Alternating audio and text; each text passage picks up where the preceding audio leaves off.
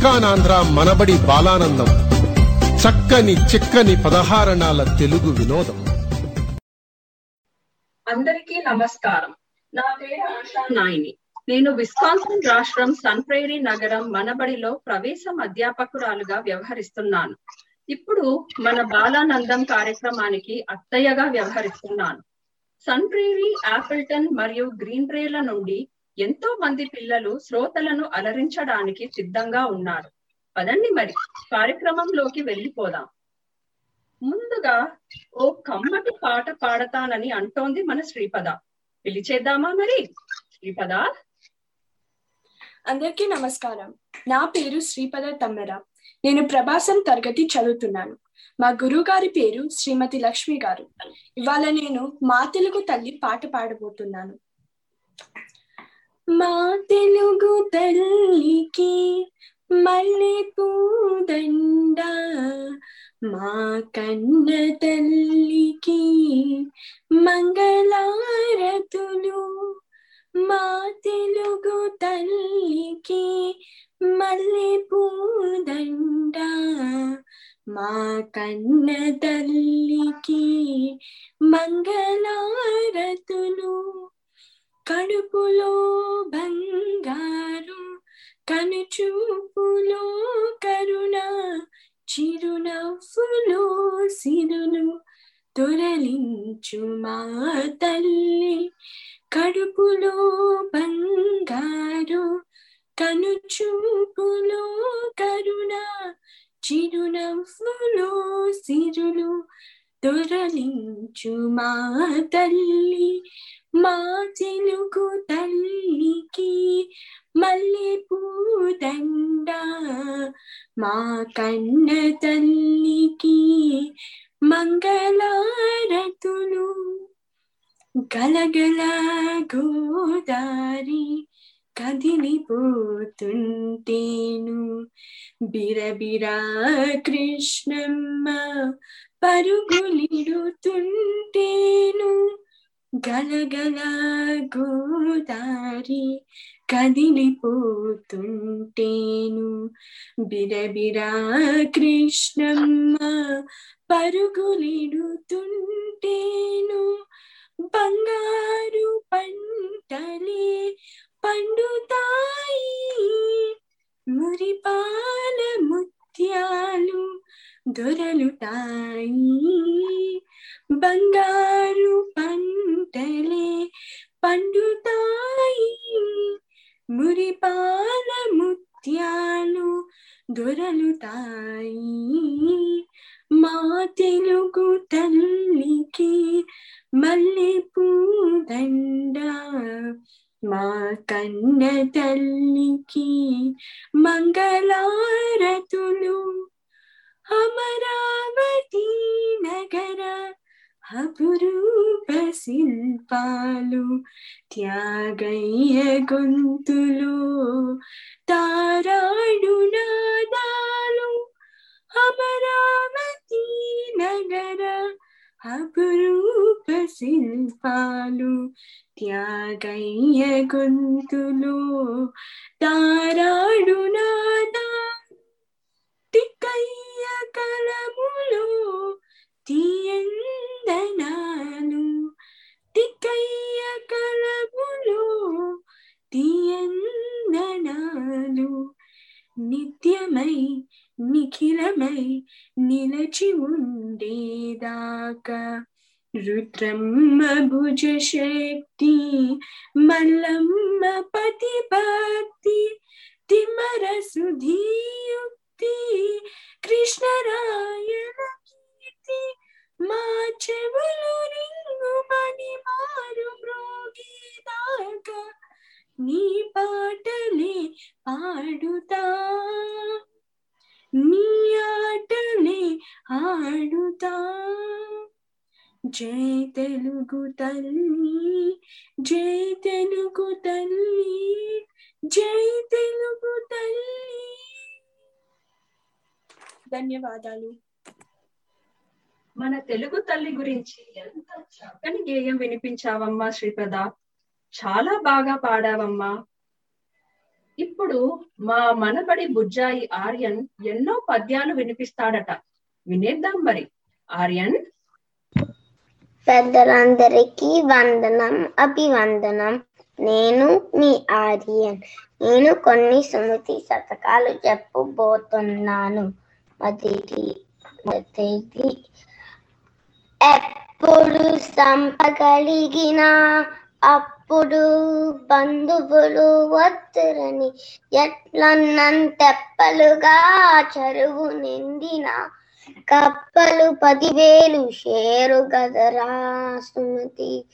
రెండవది వినదగు నవ్వరు చెప్పిన వినినంతనే వేగపడక విపరింపదగు కని కల్లా నిజము గలిపిన మనుజుడే పో నీతి పరుడు మహిళ సుమతి. మూడవది కనకపు సింహాసనమున శునకము కూచుంట పెట్టి తొనరకు పట్టము కట్టిన వెనకటి గొలుము ఏలమాను వెనురా సుమతి. నాలుగవది తన కోపమే తన శత్రువు తన శాంతమే తనకు రక్ష దయచిత్తంలో తన సంతోషమే స్వర్గం తన దుఃఖమే నరకమండ్రు తథ్యము సుమతి. ఐదు. ఐదవది కూరిమి కలతిములలో నేయము నేరము నందడు కలుగ నేరవు మరి ఆ కూరిమి తిరసంబాయినను నేరములే తోచుచుండు కము సుమతి ఇప్పుడు నేను కొన్ని ఆరుతరకారి సరద కవితలు చెప్పుకోతున్నాను. కవిత కోసమే నన్ను పుట్టాను క్రాంతి కోసమే కలము పొట్టాను. ఎండమాములు చదిపి పండువెమ్మల కలిపి కుండ వాకిలి తలుపు తట్టాను చెపత పంబులు కన్నా చదువు సాములు కొన్న ఉపకారమే నిన్న ఓ కుండలమ్మ. కోటకెక్కిన వాడు కొండనెక్కిన వాడు వడి వడికి దిగి రాడు ఓ కూనలమ్మ అన్నమిచ్చిన వాణ్ణి ఆలినిచ్చిన వాడి అపసహించిన హాని ఓ కూనలమ్మ అతడు ఆడి అది ఛాన్సులు బ్రైట్ ఆడదప్పుడు రైట్ ఓ కూనలమ్మ అందరికీ ధన్యవాదములు. ఎంత చక్కగా పాడి వినిపించావురా కన్నా పద్యాలను. చిన్నవాడివైన పద్యాలు పాడి వినిపించిన విధానం చాలా చాలా బాగుందిరా నాన్న.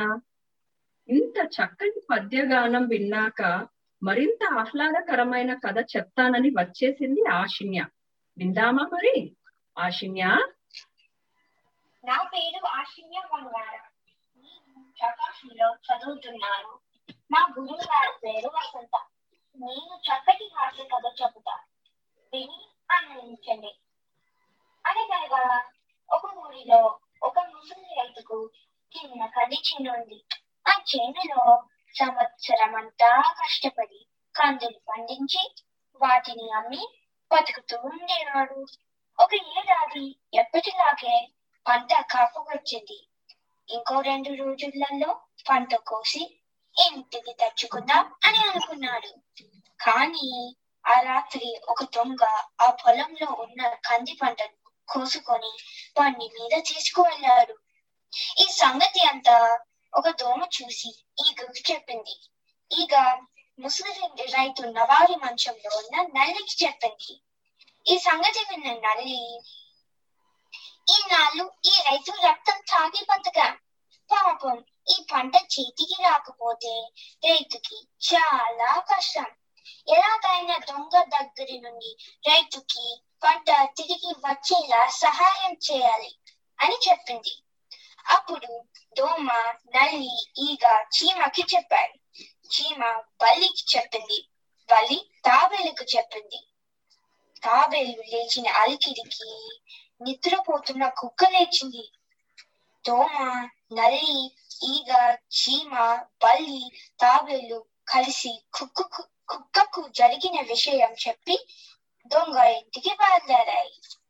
దోమ ఈగ ముందు ఎగురుతూ దారి చూపాయి వాటి వెనక కుక్క కుక్క మీద చీమ బలి బలి మీద నల్లి కూర్చొని సైన్యంగా దొంగ ఇంటికి యుద్ధానికి బయలుదేరాయి దొంగ ఇంట్లో హాయిగా నిద్రపోతున్నాడు ఈగ ద్వీయమని ముఖం చుట్టూ చెవిలోను తిరుగుతూ అల్లరి చేసింది దోమ గట్టిగా బుగ్గ మీద కుట్టింది దొంగ నిద్రలో దోమని కొట్టబోయే ముఖం మీద గట్టిగా కొట్టుకున్నాడు చీమ మెడ మీద కసుక్కని కొరికింది నలి పక్కలో దూరి వీపు మీద కుట్టింది.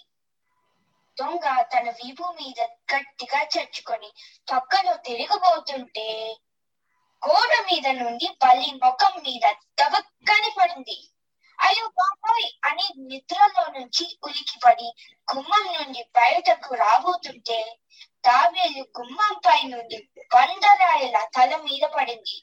తలకి పెద్ద బొక్క కట్టింది. దొంగ బాబోయ్ చచ్చాను రోయ్ అని అరిచాడు. కుక్క బో బో అని దొంగ కాలు కొరికింది.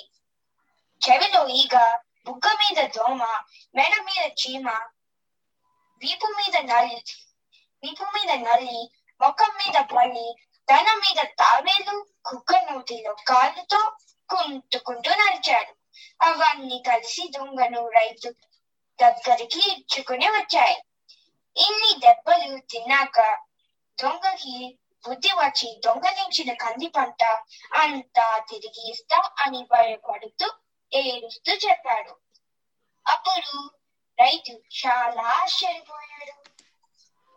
ఈ కథలో నీతి ఏమిటంటే కష్టపడిన సొమ్ము ఎక్కడికి పోదు మరియు తప్పు చేసిన వాడు తప్పక దొరికిపోతాడు. నా చక్కటి హాస్య కథ మీకు జై మనబడి జై తెలుగు తల్లి జై జై తెలుగు తల్లి. ధన్యవాదములు.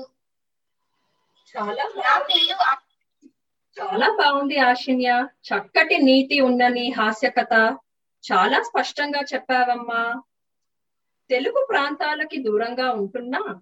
ఇక్కడి పిల్లలు ఇంత చక్కగా తెలుగు మాట్లాడుతున్నా పలుకుతున్నా. ఎంత అద్భుతంగా ఉంటుందో కదా. మరి ఇప్పుడు మహాకవి గురజాడ అప్పారావు గారు రాసిన గేయం వినిపిస్తుందట మన నిరోష. వినేద్దాం మరి. నిరోష? నా పేరు నిరోష. నా గురుగారు పేరు కార్తిక గారు. నేను ప్రసూనం చదువుతున్నాను. ఈరోజు నేను దేశం గీతం పాడబోతున్నాను. దేశంను ప్రేమించమన్నా మంచి అన్నది పెంచుమన్నా. వట్టి మాటలు కట్టి పెట్టబోయి గట్టి మీద తలబెట్టబోయి పాడి పంటలు పొంగి పొరలే నువ్వు దారిలో పాట పాడబోయే. తిండి కలిగితే కండ కలదోయ్ కండ కలవాడే మనిషోయ్. సొంత లాభం కొంత మానకు పొరుగురు వారికి తోడపడబోయ్. దేశం అంటే మట్టి కాదోయ్ దేశం అంటే మనుషులోయ్. చెడ్డా పట్టలు పట్టుకొని దేశస్తులంతా నడవవలనోయ్ అన్నాదమ్ముల వలన జాతులు మతి మూలనియు మెలిగా వలనోయ్ అందరికీ ధన్యవాదాలు. ఎంత బాగుంది దేశమును ప్రేమించుమన్నా కవిశేఖర గురజాడ అప్పారావు గారు రాసిన ప్రముఖ గేయంలోని ఒక భాగం చాలా చక్కగా వినిపించావమ్మా నిరోష. దేశం అంటే మట్టి కాదోయ్ దేశం అంటే మనుషులోయ్. ఈ ఒక్క పాదంలోనే ఎంత గొప్ప భావం ఉందో కదా. ఏ శతాబ్దానికైనా ఏ దేశానికైనా వర్తించేలా ఎంత చక్కగా రచించారు.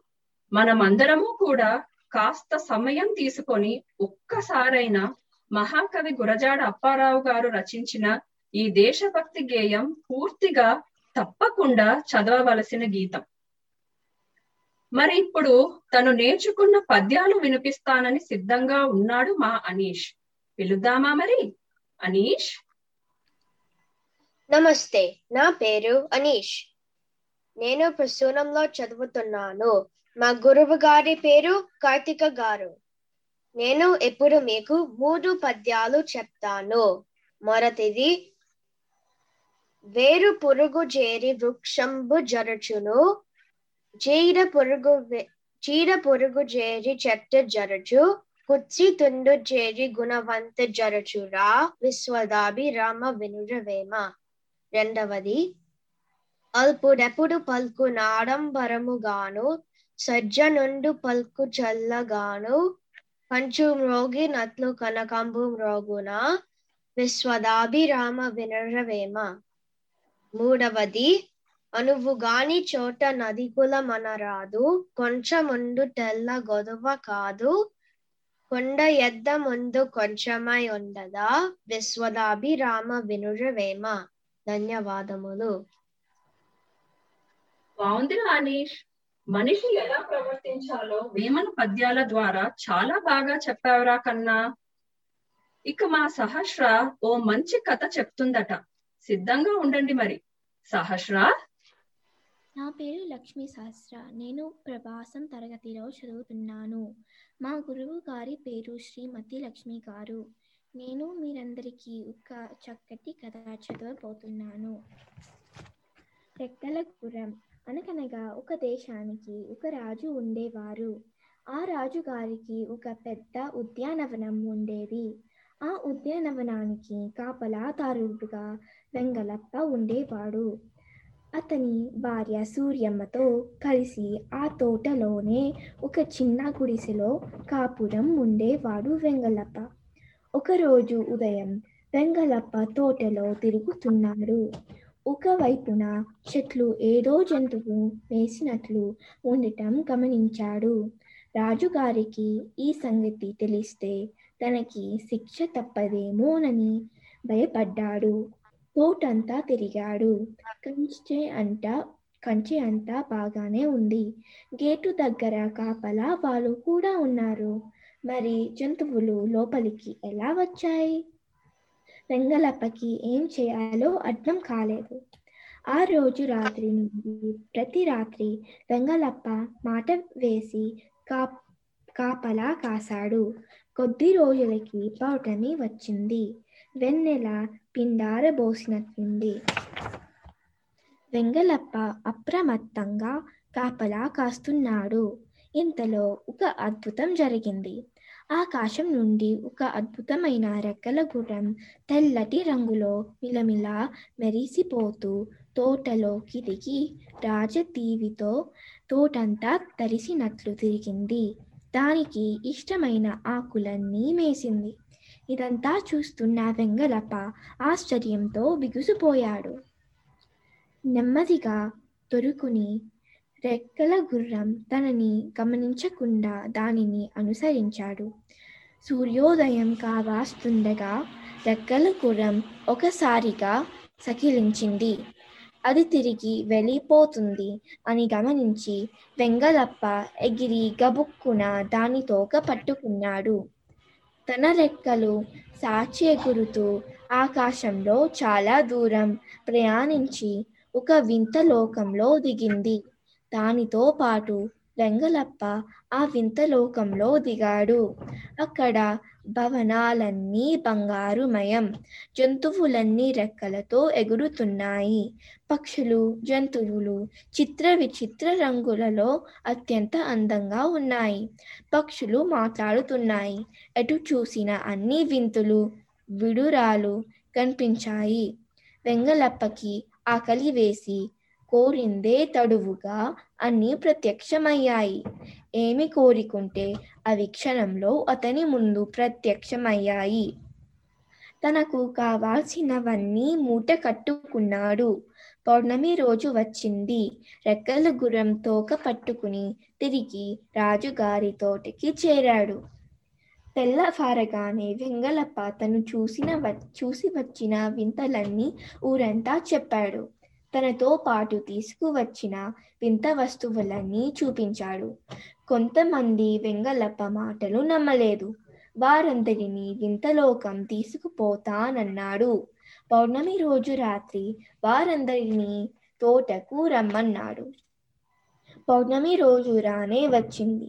అందరూ చూస్తూ ఉండగా రెక్కల గుర్రం తోటలో దిగింది.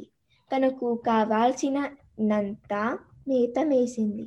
ఉదయం కాబోతుండగా పెద్దగా సకిలించి పైకి ఎగిరింది. వెంగళప్ప దాని తోక పట్టుకున్నాడు అతని కాళ్ళను సూర్యమ్మ ఆమె కాళ్ళను మరొకరు ఇలా అందరూ వేలాడుతూ ఆకాశంలో ప్రయాణించారు. చివరిగా పుల్లమ్మ వేలాడుతున్నది. ఆమెకు ఒక సందేహం వచ్చింది. ఓపిక పట్టలేకపోయింది.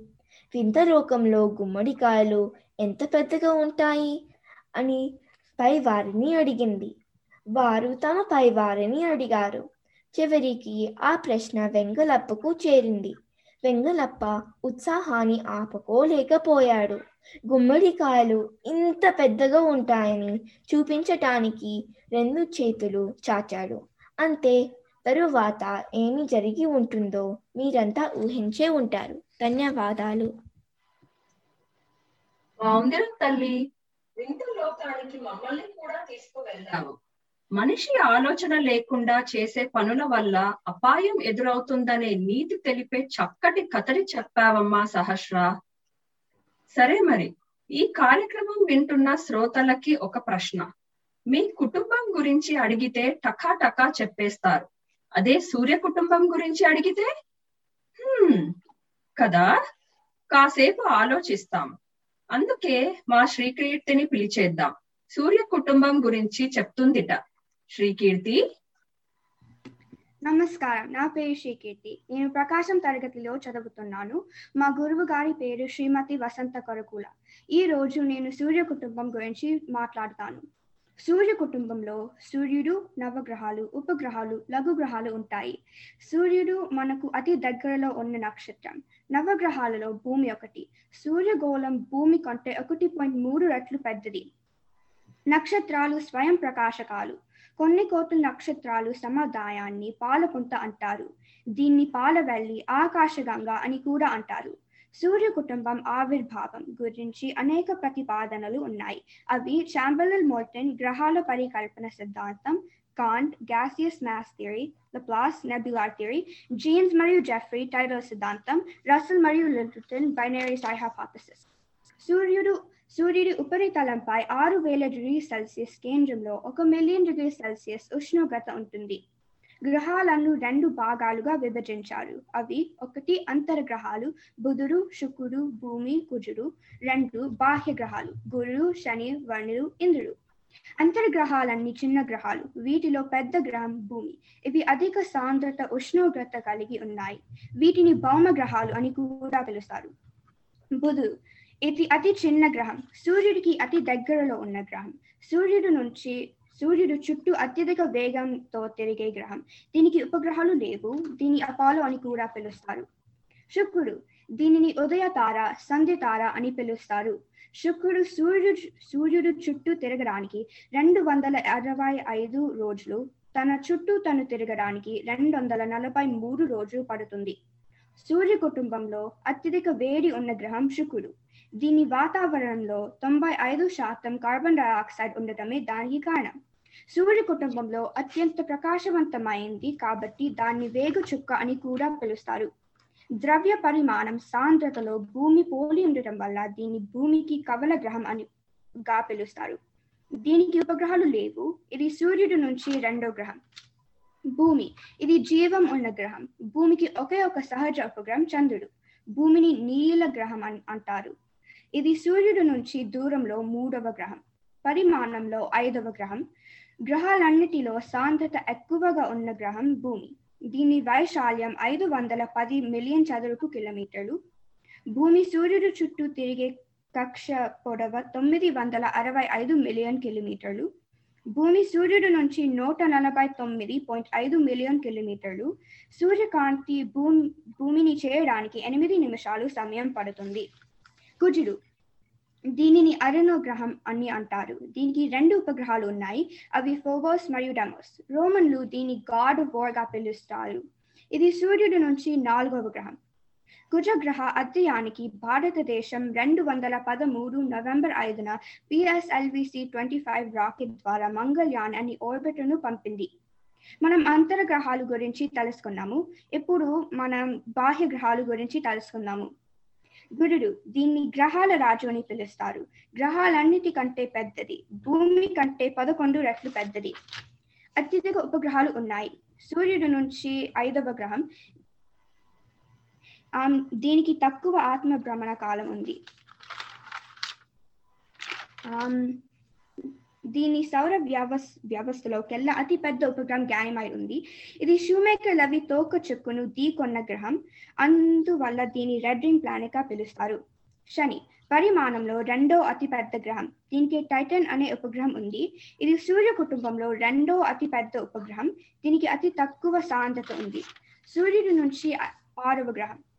వరుణుడు ఇది పరిమాణంలో మూడవది. ఈ గ్రహ ఉపరితలంపై మెథేన్ ఎక్కువగా ఉండటం వల్ల ఆకుపచ్చ రంగులో కనిపిస్తుంది. ఇది తూర్పు నుంచి పరమరకు భ్రమిస్తుంది. దీనికి మిరాండా ఏరియల్ ఓబరాన్ టైటానియా అంబ్రియల్ మొదలైన ఉపగ్రహాలు ఉన్నాయి. సూర్యుడు నుంచి ఏడవ గ్రహం. ఇంద్రుడు. ఇది అతి చల్లని గ్రహం. దీని పరిభ్రమణ కాలం నూట అరవై ఐదు ఏళ్ళు. సూర్యుడు నుంచి అత్యధిక దూరంలో ఉన్న గ్రహం ఇది. ఇది విషవాయువులైన మెథేన్ అమోనియా కలిగి ఉంది ఉంది. సూర్యుడు నుంచి ఎనిమిదవ గ్రహం ఇది పరిమాణంలో నాలుగవది.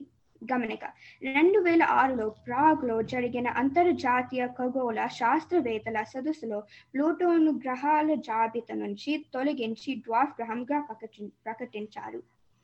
ధన్యవాదాలు. అవునా శ్రీకీర్తి? చాలా విషయాలు తెలుసుకున్నాము. నువ్వు సూర్య కుటుంబం గురించి చాలా స్పష్టంగా చక్కగా చెప్పావమ్మా. ఇక ఇప్పుడు మా ఆద్యం సిద్ధంగా ఉంది. తను నేర్చుకున్న పద్యాలు వినిపిస్తుందట. వినేద్దాం మరి. ఆద్య అందరికీ నమస్కారం. నా పేరు ఆద్య ఈరోజు నేను వేమన రచించిన పద్యాలు చెప్తాను.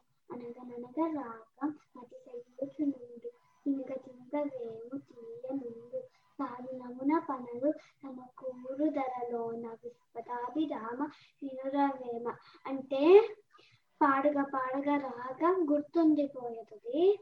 అదే తినగ తినగా చేదుగా ఉన్న వేప తీయగా అనిపిస్తుంది.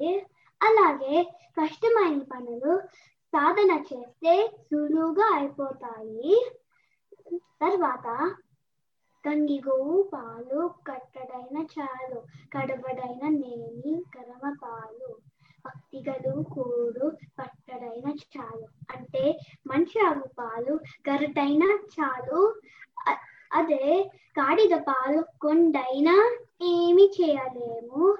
అలాగే శ్రద్ధ కలిగిన తిండి కొంచెమే చాలు అని వేమన చెప్తున్నారు. ధన్యవాదాలు. బాగుందిరా నాన్న. మంచి పద్యాలు వినిపించావు. మరి ఇప్పుడు మా మహాలక్ష్మి ఓ చక్కటి కథ చెప్తుందట. పిలిచేద్దాం మరి. మహాలక్ష్మి? నమస్కారం. నా పేరు మహాలక్ష్మి. నేను ప్రస్తుతం తరగతిలో చదువుకుంటున్నాను. నా గురువు గారి పేరు కార్తీక గారు. నేను ఈ రోజు ఒక కథ చెప్తాను. ఆయన వచ్చే. అనగనగా ఒక పల్లెటూరు. ఆ ఊరిలో సాంబయ్య అనే రైతు ఉండేవాడు. అతనికి రంగడు అనే కొడుకు ఉండేవాడు.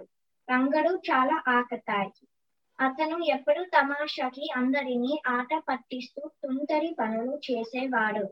సాంబయ్య ఎన్నిసార్లు మందలించినా రంగడు వినేవాడు కాదు. ఒకరోజు సాంబయ్య వాళ్ళ పాలే కాపు పనిలోకి రాలేదు. అందుకని రంగడికి మేకల మందని అడవికి తీసుకువెళ్ళి మేపుకొచ్చే పని చెప్పాడు. అడవిలో పులి రావచ్చును. అందుకని జాగ్రత్తగా ఉండమని హెచ్చరించాడు. రంగడు మేకల మందతో అడవికి వెళ్ళాడు. రంగడు వాళ్ళ నాన్నని ఆట పట్టించాలని నాయన పులి వచ్చే అని అడిచాడు అది విని దగ్గరలో పొలాలలో పని చేస్తున్న సాంబడు సాటి రైతులతో కలిసి పరిగెత్తుకు వచ్చాడు. పులి లేదు గిలి లేదు. అది పిలిస్తే మీరు వస్తారో లేదో చూద్దామని పిలిచాను అని రంగడు అన్నాడు. రైతులందరూ రంగడిని మందలించి పనిలోకి తిరిగి వెళ్ళారు కొంతసేపు అయ్యాక రంగడు మళ్ళీ నాయన పులి వచ్చే అని అరిచాడు. సాంబడు రైతులు మ- అంతా మళ్ళీ పరిగెత్తుకు వచ్చాడు పులి లేదు గిలి లేదు అని రంగడు అల్లరిగా నవ్వారు. అందరూ రంగడిని చివాట్లు పెట్టి వెళ్ళారు ఈసారి పులి నిజంగా వచ్చింది. అది చూసి రంగడు నాయన పులి వచ్చే నాయన పులి వచ్చే అని అరిచి గోల చేశాడు. సాంబడు రైతులు ఆ కేకలు విన్నారు. కానీ రంగడు ఎప్పటిలాగా ఆట పట్టిస్తున్నాడు అనుకొని ఎవరూ రాలేదు. పులి మేకను నోట ఖర్చుకొని ఎత్తుకుపోయింది. అది చూసి భయపడి రంగడు ఆపకుండా పులి పులి రక్షించండి రక్షించండి అని ఏడుస్తూ గోల చేశాడు. సాంబడ సాంబడు రైతులు వచ్చి జరిగింది గ్రహించారు. ఎప్పుడు తన సరదా కోసం అందరినీ ఆట పట్టించడం ఇలాంటి అనర్థానికి దారి తీసింది అని రంగడు తన తప్పును తెలుసుకున్నాడు.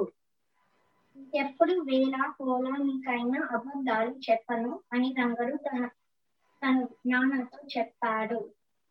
ఆ రోజు నుండి రంగడు కుంటరి పనులు మానేసి బుద్ధిగా ఉండడం నేర్చుకున్నాడు. నీతి సరదాగానైనా అబద్ధాలు చెప్పరాదు. ధన్యవాదాలు నిజమే కదా? అనవసరంగా అబద్ధాలు చెప్పడం ఎంత ప్రమాదమో కదా? చాలా మంచి కథ వినిపించావురా మహా. మంచి మాటలు నీతిని చిన్ని చిన్ని పద్యాలు కథలలో ఎంత చక్కగా అందించారో కదా మన పూర్వీకులు. స్వర్గీయ గొల్లపూడి మారుతిరావు గారి మాటలలో చెప్పాలంటే అద్భుతమైన జ్ఞానాన్ని రోజువారీ అలవాట్లలో ఇమిడ్చిన పద్ధతులు మన భారతీయ పద్ధతులు. అటువంటి పద్ధతులలో ఒకటి ప్రతి ఇంటిలోనూ తులసిని పెంచటం.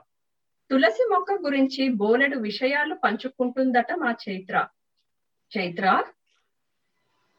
నమస్కారం. నా పేరు చైత్ర తల్పనిని. నేను ప్రకాశం తరగతి చదువుతున్నాను. నా గురువు గారి పేరు వసంత. నేను ఇప్పుడు తులసి చెట్టు గురించి చెప్తాను. హిందూ సాంప్రదాయంలో తులసి చాలా ప్రాముఖ్యత ఉన్న మొక్క. దీని శాస్త్రీయ నామం ఓసమం చనివర్కోవడం తులసి మొక్కకి రెండు జాతులున్నాయి. ముదురు రంగులో ఉండే తులసి కృష్ణ తులసి అని అంటారు. కొంచెం లేత రంగులో ఉండే తులసి రామ తులసి అని అంటారు. వీటిలో కృష్ణ తులసి పూజకి మరియు మందులలో ఎక్కువ వాడుతారు. పవిత్రమైనదిగా భావించే తులసి కోట అన్ని ఇళ్ళలో ఉంటుంది. పసుపు మరియు కుంకుమలు పదిలంగా ఉండడానికి తులసిని పూజిస్తారు. తులసి తీర్థం లేదా తులసి రసం భారతీయ సాంప్రదాయంలో ప్రాముఖ్యత స్థానాన్ని కలిగి ఉంది. దీన్ని సర్వరోగ నివారణగా భావిస్తారు. హిందూ సాంప్రదాయం ప్రకారం మనిషి చనిపోయే ముందు నోట్లో తులసి తీర్థం పోస్తారు. తులసి ఇరవై నాలుగు గంటలు ప్రాణవాయువును వదులుతూ ఉంటుంది. మానసిక ఒత్తిడిని తగ్గించే ప్రభావం ఆయుర్వృద్ధి కలిగించే ప్రభావం ప్రభావం తులసిలో ఉన్నాయని అభిప్రాయం. తులసి ఆకుల రసం ఆయుర్వేదంలో ఇంటి వైద్యంలో వాడుతారు. జలుబు తలనొప్పి పొట్టకు సంబంధించిన వ్యాధులు వాపులు గుండె జబ్బులు విషాహారాలు మలేరియా వంటి చాలా రకాల రుగ్మతులను నయం చేయడానికి వాడుతారు. తులసి ఆకులకు ఎన్నో ఔషధ గుణాలు ఉన్నాయి ఈ ఆకులు నదులకు టానిక్ లాగా జ్ఞాపక శక్తిని పెంపొందించేవిగా పనిచేస్తాయి. మలేరియా డెంగ్యూ జ్వరం బ్రాంచిఐటిస్ ఆస్మా కఫాన్ని తొలగించడంలో తోడ్పడుతుంది తులసి ఆకులతో మరిగించిన నీళ్ళను తగ్గితే గొంతులో గరగర నుంచి ఉపశమనం లభిస్తుంది. ఇందుకు కారణం తులసిలో అధిక మోతాదులో ఉన్న యోజన. ఇంకా ఇతర అధ్యయనాలలో తులసికి రక్తంలో చక్కెర మోతాదును తగ్గించగలిగే శక్తి తులసికి ఉంది. కనుక డయాబెటీస్ వ్యాధిలో కూడా తులసి ఎక్కుతుంది రక్తంలో కొలెస్ కొలెస్ట్రాల్ను తగ్గించడానికి రేడియేషన్కు గురైనప్పుడు వలన కలిగే విషమ పరిస్థితి నుండి రక్షణకు అలా అలాగే కంటి శుక్లాల సమస్యకు కూడా తులసిని వాడుతారు. తులసిని గురించి హిందూ మతంలో ఎన్నో కథలు నమ్మకాలు ఆచారాలు ఉన్నాయి. పుష్పలంటికి ప్రధాన దానువు అవుతావు. సమస్త దేవతలకు ప్రత్యేకంగా శ్రీకృష్ణ పరమాత్మకు ప్రీతి పాత్రురాలు అవుతావు. నిశ్చిత చేయబడిన పూజ మనువులకు మోక్షాన్ని ఇస్తుంది. తులసి పూజ చేస్తే మాంగళ్యం చిరకాలం నిలుస్తుంది. తులసి ఉన్న చోట దుష్టశక్తి ఇంట్లో నివసించే హిందూ కుటుంబము యొక్క సాంప్రదాయ నిష్టను సూచిస్తుంది. పూజ కొరకు అలంకరించిన ఒక తులసి మొక్క. ప్రతి సంవత్సరం కార్తీక శుక్ల ద్వాదశి రోజున తులసి మొక్కకు చెరుకు గదలతో పందిరి వేసి ఆ పందిరికి మామిడి తోరణాలు కట్టి తులసి మొక్కకు పూలతో అందంగా అలంకరించి పూజ చేసే సాంప్రదాయం భారతదేశంలో ఉంది. దీపావళి ఉత్సవాలలో రాజే తులసి మొక్క చుట్టూ ఇంటి చుట్టూ మట్టి ప్రమిదలు దీపాలు పెట్టి అలంకరిస్తారు. తులసి చెట్టు వల్ల ప్రయోజనాలు చాలా ప్రయోజనాలు ఉన్నాయి. కనుక మనం అందరం తులసిని ప్రార్థించి మరియు గౌరవించుదాము ధన్యవాదాలు. బాగుందిరా చైత్ర. చాలా అద్భుతంగా చెప్పావమ్మా. మరి ఇప్పుడు మా మౌని సిద్ధంగా ఉన్నాడు. కమ్మని పద్యాలు వినిపిస్తాడట. వినేద్దామా? మౌనీత్? అందరికీ నమస్కారం. నా పేరు మౌని. నేను ప్రవాసం తరగతిలో చదువుతున్నాను. నా గురువు గారి పేరు శ్రీమతి లక్ష్మి. ఇవాళ నేను నాలుగు పద్యాలు చెప్పబోతున్నాను మొదటి రెండు పద్యాలు నంది తిమ్మన రాసిన పారిజాత ప్రకరణంలోనిది అనుగుని వేసి వద్ద ఎరగాంగన ఇందలు నై ఓయి బగ్గన దొరికిన భీషణ వికాసన కీలయనంగ లేచి వచ్చిన కనుదోయి చెంపతన శక్తుల దీపమ పత్రికంగా సంచలిత నవీన కాంతి వద్ద చల్లవు కక్కద చిన్న కంటి అంటే అర్థం శ్రీకృష్ణుడు రుక్మిణి దేవి మందిరంలో ఉన్నప్పుడు నందనోద్యానం నుండి వచ్చిన పార్యాత పుష్పం రుక్మిణి దేవికి ఇచ్చారు. అది చూసి చలి కట్టే సత్యభామకి చెప్పండి. సత్యభామ ఆ విషయం వినగానే నేను వేసినప్పుడు భగ్గుమని పెరిగే అగ్ని జ్వాలలాగా లేచింది దెబ్బతిన్న ఆదిత్రాచు పాము లాగా తోపడింది. రెండవ పదం. పద్యం ఏమేమి కలహాసమెంది చటికై లేకొంచి ఎట్లాగన? యా మాట చెవియొగ్గి లావినియన యా గోపిక వలదుండేని మాడన రుక్మిణి సతీ నీవింకేటికిన్ దాంచుదే? నీ మోమెట్టలు మోని? నీరు జమితే నిత్యం ధరించవే అంటే అర్థం. ఏమిటి? నారదుడు అక్కడికి వచ్చి ఇట్లా మాట్లాడారా ఆ గోపిక వలదుడు చెవి అప్పగించి విన్నారా? రుక్మిణి దేవి ఏమేం మాట్లాడింది? నీ ముఖ మాటను పక్కన పెట్టి చెప్ప నిజం చెప్పవే నీవు గమకి నేను ఇప్పుడు చెప్పబోయే పద్యం భర్తృహరి సుభాషితంలోనిది. తిగిరి ఇసుమన దైవంబు దీయవచ్చు. దవయి మృగ తృష్ణలు నీరు త్రాగవచ్చు తిరిగి కుందేటి కొమ్ము సాధించవచ్చు. వేడి మూర్ఖుల మనసు రంజింపరాదు. అంటే అర్థం బాగా ప్రయత్నించి ఇసుక నుండి నీరు తీయవచ్చు. ఎండ మావుల వెనక నీరు తీయవచ్చు. వెతికి వెతికి కుందేటి కొమ్ము సాధింపవచ్చు. కానీ మూర్ఖుల మనసు రంజింపలేము. నేను చెప్పబోయే చివరి పద్యం లాదేడు శ్రీహరి గురించి చెప్పినది. ఇందో గలదందు లేదని సందేహము వలదు చెప్పి సర్వోపగతి దెందెందు వెదకి చూచిన నందందు వలదు దానవాదిని ఉంటే. అంటే అర్థం దానవ సాగుదాము శ్రీహరి ఒక చోట ఉన్నాడని ఇంకో చోట లేదని సందేహించవద్దు. ఎక్కడెక్కడ చూసినా అక్కడక్కడ కనిపిస్తాడు. నా మాట నమ్ము. అందరికీ ధన్యవాదాలు. చాలా బాగా అందించావు తండ్రి. మహాకవుల పద్యాలు భలేగా వినిపించావురా కన్నా. ఇక మనందరినీ ఎంతో అలరించిన చందమామ కథల గురించి కొన్ని కబుర్లు చెప్పడానికి సిద్ధంగా ఉంది మా మహాలక్ష్మి.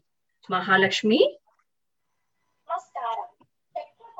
నాగి గట్టి అనే ఇద్దరు స్నేహితులు పంతొమ్మిది వందల నలభై ఏడు కోసం చందమామ అనే మాస పత్రికను మొదలు పెట్టారు అప్పటి నుండి అరవై సంవత్సరాలు కాదు పిల్లలనే కాదు పెద్దవాళ్ళకు కూడా కత్తి పడుతుంది కథల ద్వారా పిల్లలకు చక్కటి జ్ఞానాన్ని విలువలను అందించాలని ప్రారంభించారు ఈ పత్రికలో కథలకు ఎంత మంది రచయితలు ఉన్నా సరే రాసిన ప్రతి కథను ఒకటే శైలిలో ఉండేలా మార్చి రాసేవారట అందుకేనేమో కదా అన్ని సంవత్సరాలు అల్లరించింది చందమామకు కథలు అందించిన రచయితలలో దాసరి సుబ్రహ్మణ్యం గారి గురించి తెలుసుకోవాల్సిందే.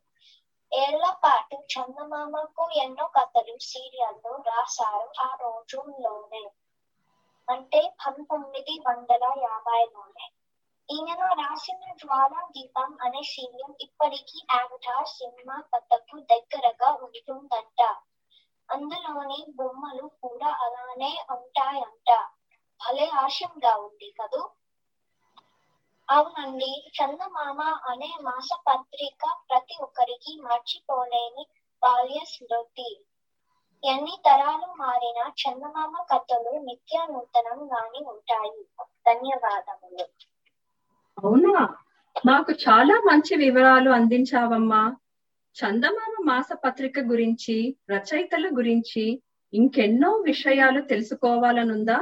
అయితే ఈ పత్రికపై చేసిన కిరణ్ ప్రభా టాక్ షో తప్పకుండా వినండి. ఈ చందమామ కథలు చెప్పడానికి అమ్మమ్మ నానమ్మ తాతయ్యలు దగ్గరగా ఉంటే ఎంత బాగుంటుందో కదా? కుదరనప్పుడు ఏం చేస్తాం? సెలవులకు వెళ్తాం.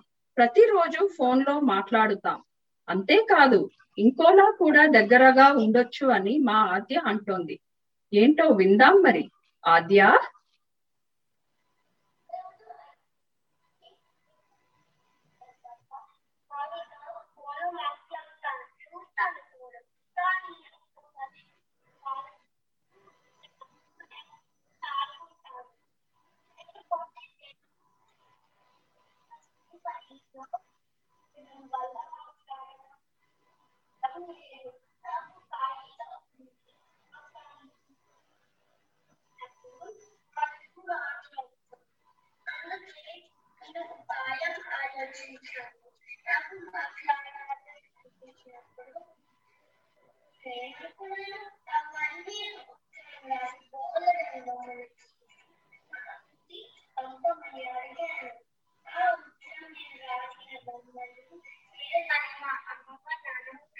ఎంత ఆనందపడ్డానో మాటలో చెప్పలేదు.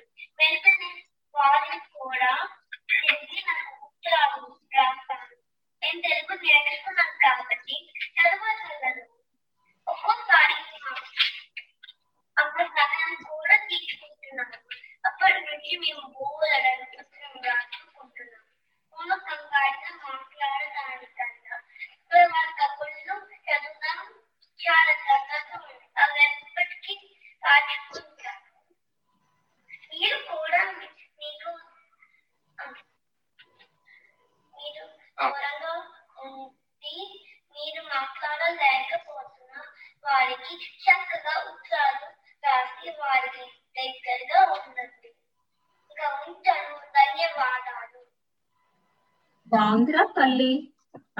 అర్థమైంది కదా.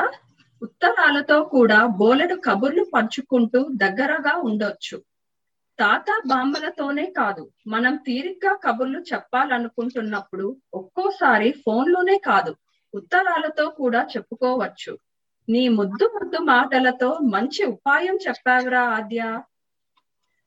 ఇక ఇప్పుడు సన్ ప్రేరీ మనబడిలో ఆఖరి సంవత్సరం చదువుతున్న మా ప్రభాసం తరగతి పిల్లలు వాళ్ళ గురువులు మరియు గత ఐదు సంవత్సరాలుగా వాళ్ళతో ఆడి పాడి సరదాగా గడిపిన ఇతర తరగతుల పిల్లలకి ధన్యవాదాలు తెలుపదలిచారు.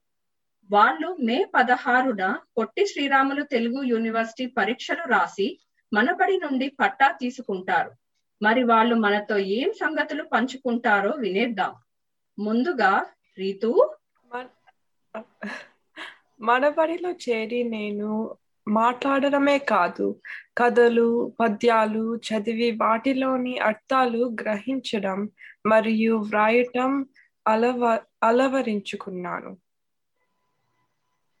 మౌనీత్ మా అమ్మమ్మ తాతమ్మ నానమ్మలతో మనస్ఫూర్తిగా మాట్లాడగలుగుతున్నాను. శ్రీపద? దేశ భాషలందు తెలుగు లెస్స అన్న మాటలకు అర్థం మన తెలుగు భాషలో తీయదనము రుచించాను. సహస్ర. పండుగలప్పుడు శ్లోకాలు హాయిగా పలకగలుగుతున్నాము. మేము మా తోటి విద్యార్థిని విద్యార్థులతో చాలా సరదాగా గడిపాము. ఆడుతూ పాడుతూ సందడి చేస్తూ గురువులు చెప్పిన పాఠాలు నేర్చుకున్నాము. ఈ సంవత్సరం వీళ్ళందరినీ వదిలి వెళ్ళిపోతాము. మాకు మా అనుభ మా అనుభవాలు పంచు పంచుకునేందుకు వేదికైన బాలానందం కార్యక్రమానికి మరియు గురువులందరికీ ధన్యవాదాలు. మీ మాటలలో మీ అనుభవాలు వినడం చాలా బాగుంది. మీరు మరిన్ని విజయాలు సాధించాలని మేమంతా కూడా ఆశీర్వదిస్తున్నాము. ఇక మా మనబడి అధ్యాపక బృందాన్ని పరిచయం చేస్తాను. విస్కాన్సిన్ రాష్ట్రం మనబడి మరియు సన్ప్రేరి నగర సమన్వయకర్తగా గత ఐదు సంవత్సరాల నుండి శ్రీనివాస్ వెల్ల గారు సహకారాన్ని అందిస్తున్నారు. శ్రీనివాస్ వెల్ల గారు ఐదు సంవత్సరాల క్రితం మనబడిని సన్ప్రేరి మరియు మాడిసన్ వెస్ట్ నగరాలలో ప్రారంభించారు.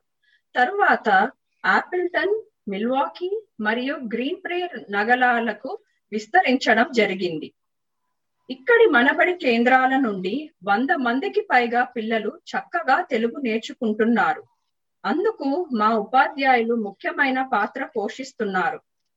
లక్ష్మీ తిరుమల బుదిమెల్ల గారు ప్రవాసం తరగతికి రజిత చెన్న గారు ప్రమోదం తరగతికి వసంత కోరుకోల గారు ప్రకాశం తరగతికి కార్తిక పెన్మెత్స గారు ప్రసూనం తరగతికి నేను అనుష నాయని ప్రవేశం తరగతికి మరియు శాలిని అచ్చంటి గారు బాలబడికి ఉపాధ్యాయులుగా వ్యవహరిస్తున్నాము. ఈ కార్యక్రమం విజయవంతం అవడానికి తోడ్పడిన మా అధ్యాపక బృందానికి తల్లిదండ్రులకు శ్రోతలకు ధన్యవాదాలు తెలియజేసుకుంటూ మా అందరి తరపున మాకు ఇటువంటి అవకాశం కలిగించిన సిలికాన్ ఆంధ్ర మనబడి మరియు తెలుగు ఎన్ఆర్ఐ రేడియోకి మనస్ఫూర్తిగా ధన్యవాదాలు తెలియజేస్తున్నాము. ఇంతటితో ఈ కార్యక్రమం ముగిస్తున్నాము.